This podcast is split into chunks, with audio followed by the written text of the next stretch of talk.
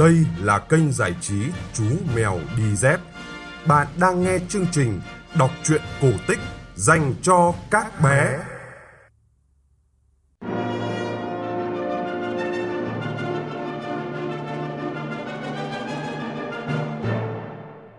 Các bạn nhỏ thân mến ơi, đã đến giờ nghe chuyện cổ tích rồi. Tối nay, chú mèo đi dép sẽ gửi đến các bạn câu chuyện Ông Hoàng độc ác.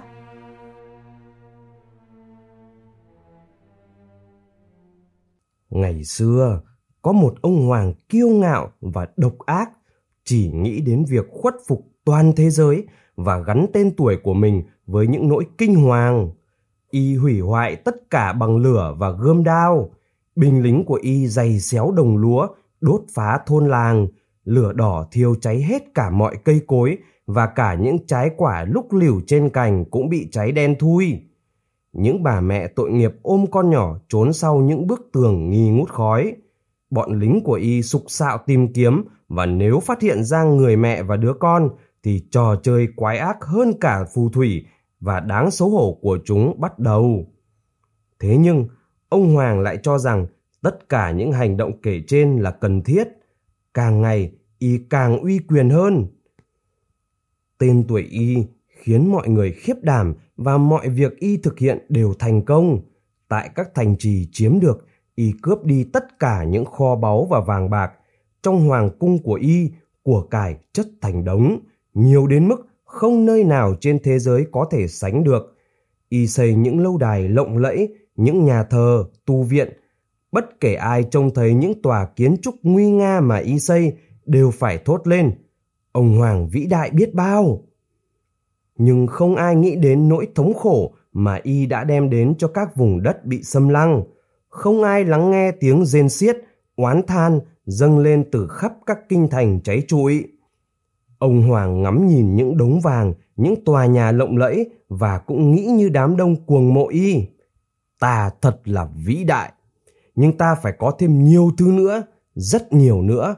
Không nước nào có thể sánh ngang ta, chứ đừng nói là hơn ta y tiếp tục gây chiến với các nước láng giềng và đánh bại tất cả.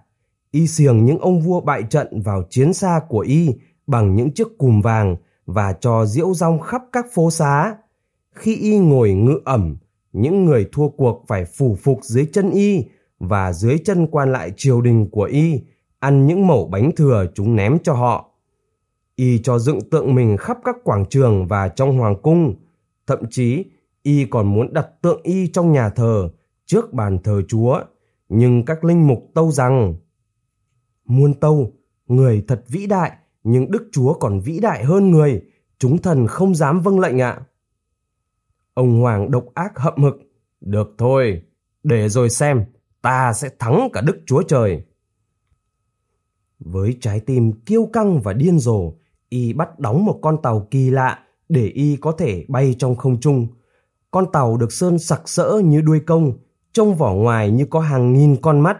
Ở mỗi con mắt ấy có dựng một nòng súng. Y ngồi giữa con tàu và chỉ cần ấn vào một cái lò xo là hàng nghìn viên đạn tóe ra. Xong rồi những khẩu súng sẽ tự động nạp đạn trở lại sẵn sàng như trước. Hàng trăm con đại bàng to khỏe, hung hăng được điều khiển bằng dây cương gắn vào mũi con tàu. Bằng cách này, y có thể bay tới mặt trời trái đất dần lùi xa phía dưới. Đầu tiên, núi non, rừng cây, ruộng đồng trông như một mảnh xanh dờn ló ra từ những khoảnh đất đã cày xới. Và rồi dần thu nhỏ lại giống như một tấm sa bàn quân sự.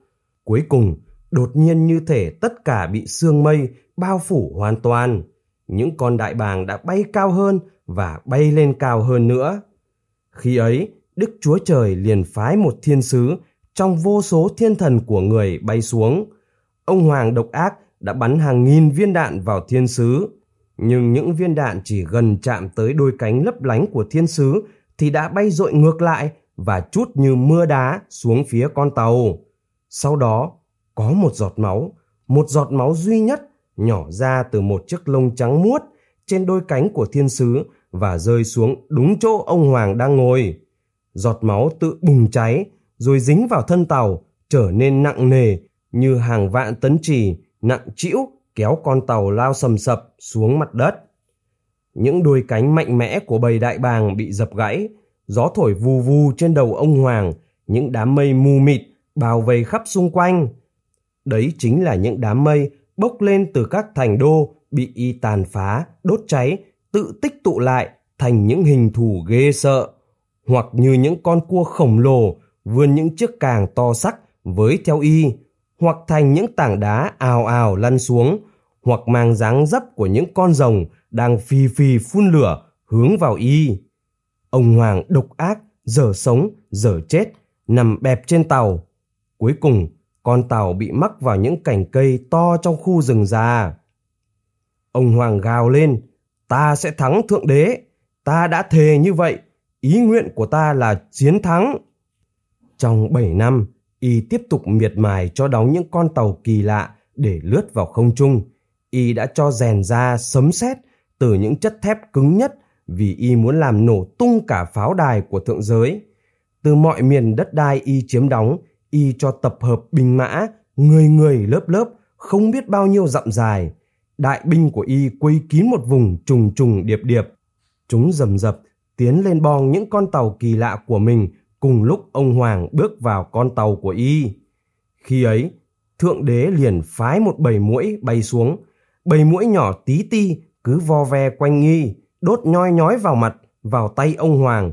Điên tiết, y vung kiếm chém lia lịa vào khoảng không, nhưng y không thể chém trúng một con mũi nào.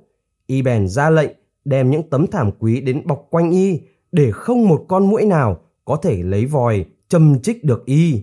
Mọi người làm theo lệnh y. Thế nhưng có một con mũi đã tìm cách chui vào trong tấm thảm, bò vào tay ông Hoàng và chích máu y.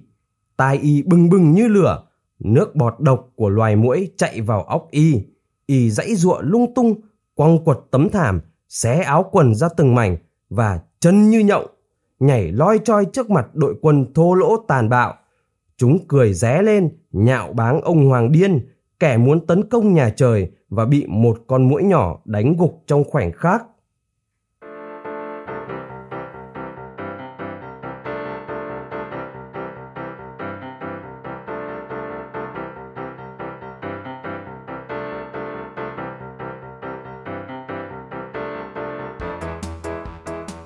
Các bạn vừa nghe xong câu chuyện cổ tích Ông Hoàng Độc Ác của nhà văn Andersen phát trên kênh giải trí Chú Mèo Đi Dép. Kênh giải trí Chú Mèo Đi Dép đã có mặt trên Spotify và Google Podcast. Bố mẹ nhớ like và chia sẻ cho mọi người cùng biết để kênh Chú Mèo mau lớn nhé. Chúng ta sẽ gặp lại nhau trong chương trình kể chuyện vào 9 giờ tối mai. Còn bây giờ, xin chào và chúc bé ngủ ngon.